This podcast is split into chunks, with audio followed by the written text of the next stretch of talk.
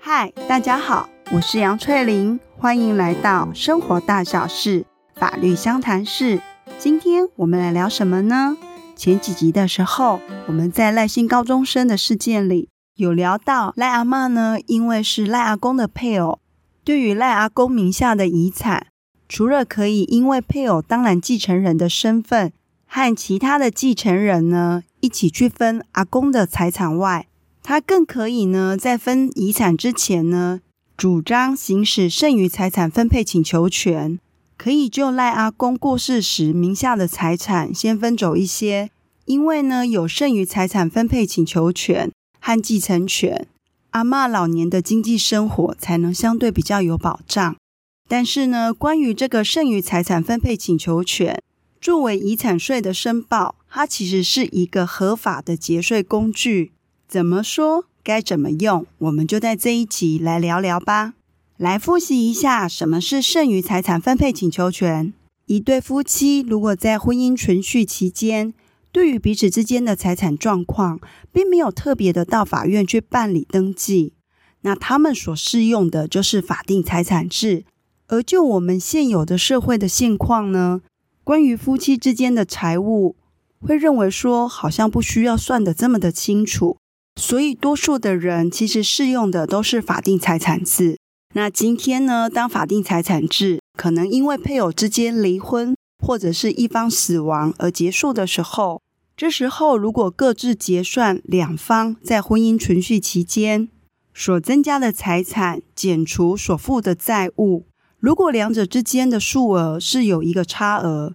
那算出来余额比较少的一方就可以针对这个差额的一半，去向余额比较多的一方请求。这个制度设计就是在肯认说彼此在婚姻里面的一个贡献度。那关于计算上的细节或者有什么例外的规定，如果有兴趣，可以再回去听赖阿嬷那一集，在那集里都有做仔细的说明。今天呢，主要还是跟大家谈谈关于这个剩余财产分配请求权要如何的在遗产税申报上发挥节税的功能。当有人过世了，名下留有财产的时候，这时候他的继承人就要去办理遗产税申报。遗产税申报的公式是：被继承人呢，当时名下所遗留下来的财产，扣除免税额、扣除额，得到一个遗产净值之后，再乘以对应的税率，用这个公式算出遗产税额之后，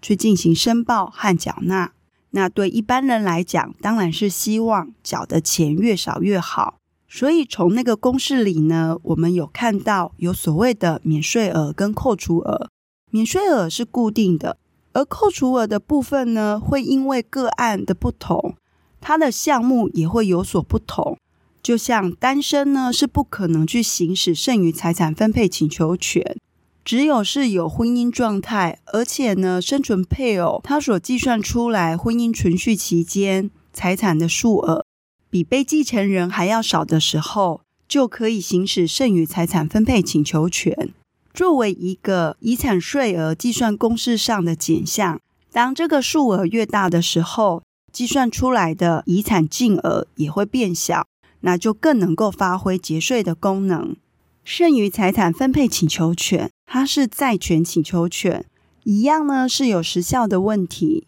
我们在遗产税的申报书里，剩余财产分配请求权，它就列在扣除额的名目之下。这个债权请求权呢，一样有时效的问题。生存配偶呢，必须是要在已经知悉呢，他有这个权利可行使的两年内。或是从被继承人死亡后五年内来行使这个权利，如果没有在这些时效内去行使主张的话，那就会发生请求权利于时效而消灭，不能再主张了。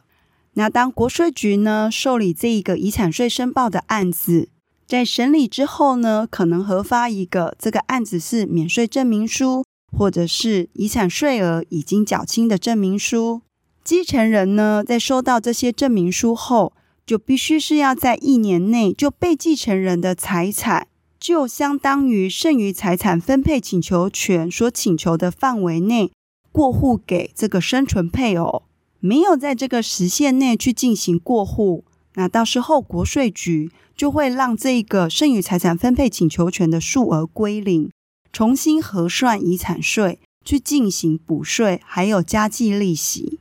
关于什么时间内要行使这个权利，以及呢什么时候要完成过户这些事情，都要在法律规定内的时间内行使跟完成，避免产生后续的不利益。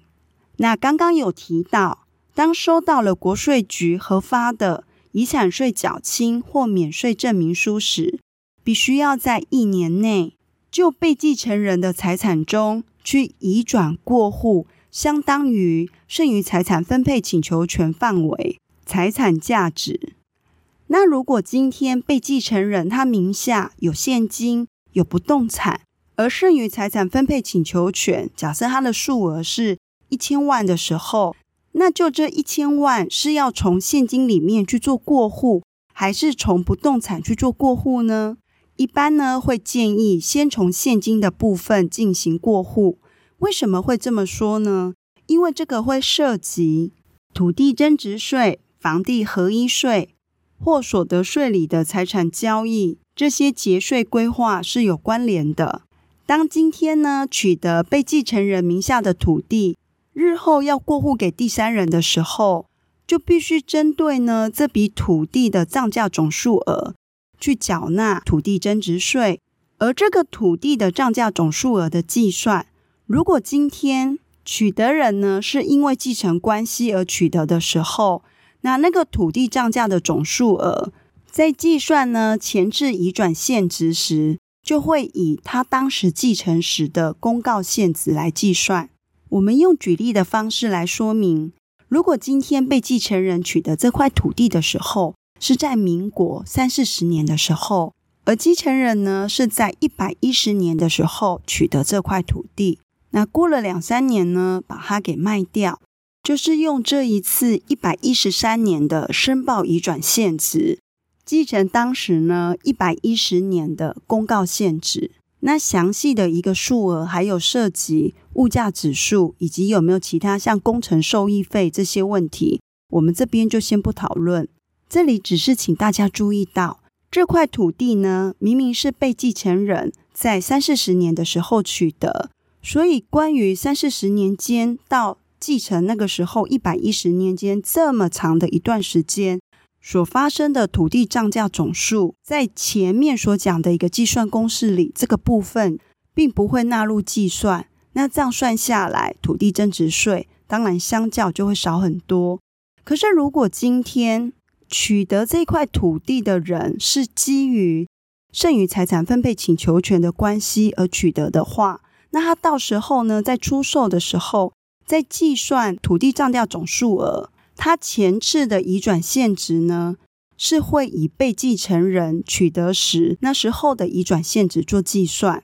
这时候你就会发现，前面呢是只要算一百一十年间到一百一十三年间的一个差额，但是后面呢却是要算一百一十三年到民国三四十年间的那一个差额。当土地涨价总数额的数字算起来是高的，相较的要缴交的土地增值税当然也是多的。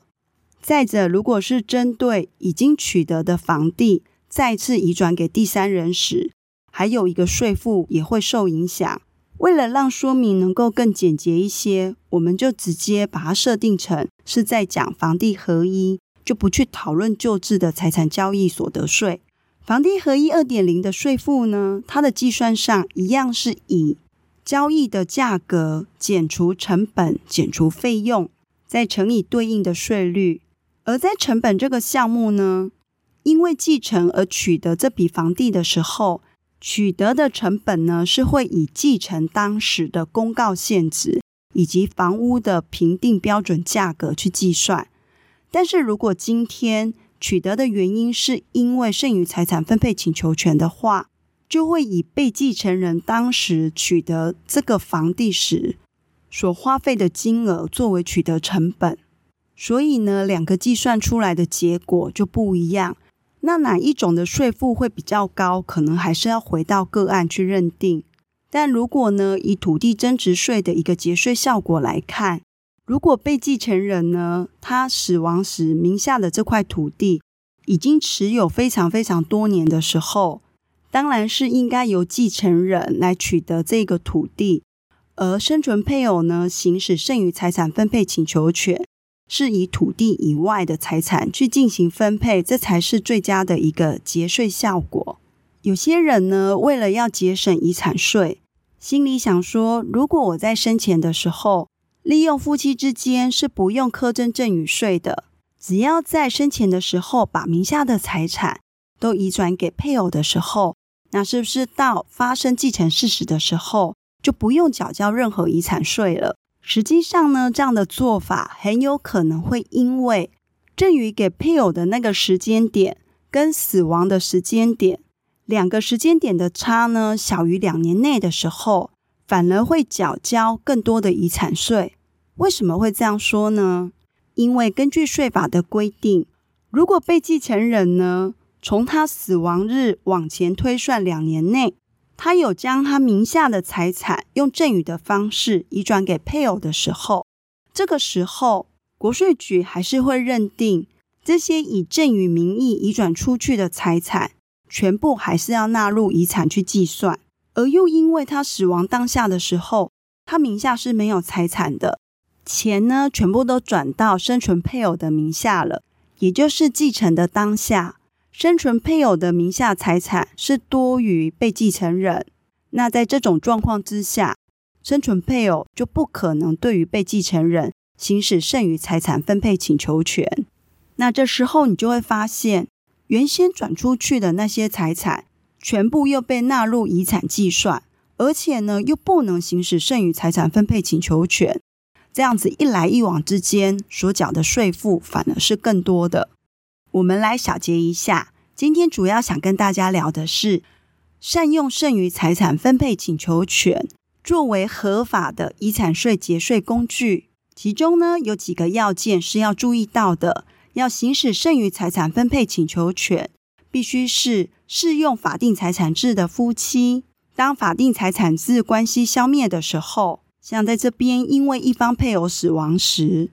各自结算呢，婚姻存续期间最终的一个名下财产数额，而当生存配偶所得的数额是小于被继承人的时候，那这时候呢，他主张行使剩余财产分配请求权，所以在遗产税的申报书里面，就这个差额的半数呢，作为扣除额减除，来达到节税的效果。那要在一定的时效内，看是两年。或是五年内行使。再者，为了避免国税局日后的一个补税，必须是要在收到免税或税额缴清证明书里一年内呢去完成，相当于这个请求权范围的一个过户。那也有聊到说，在过户上税负的计算会有什么样的影响？所以，如果呢被继承人名下是有土地、房屋、不动产的话，尽量是给继承人。是用不动产以外的，比如说是现金或股票，去满足生存配偶的剩余财产分配请求权。最后有提到，想要节省遗产税，去进行生前的一个赠与规划时，必须要注意到时间差的问题。如果是死亡前的两年内去赠与给配偶的时候，那反而造成会重新的被归入遗产计算。而且还不能行使剩余财产分配请求权，反而缴交更多的遗产税负。好，那我们今天的 podcast 就到这边结束喽，下次再见，拜拜。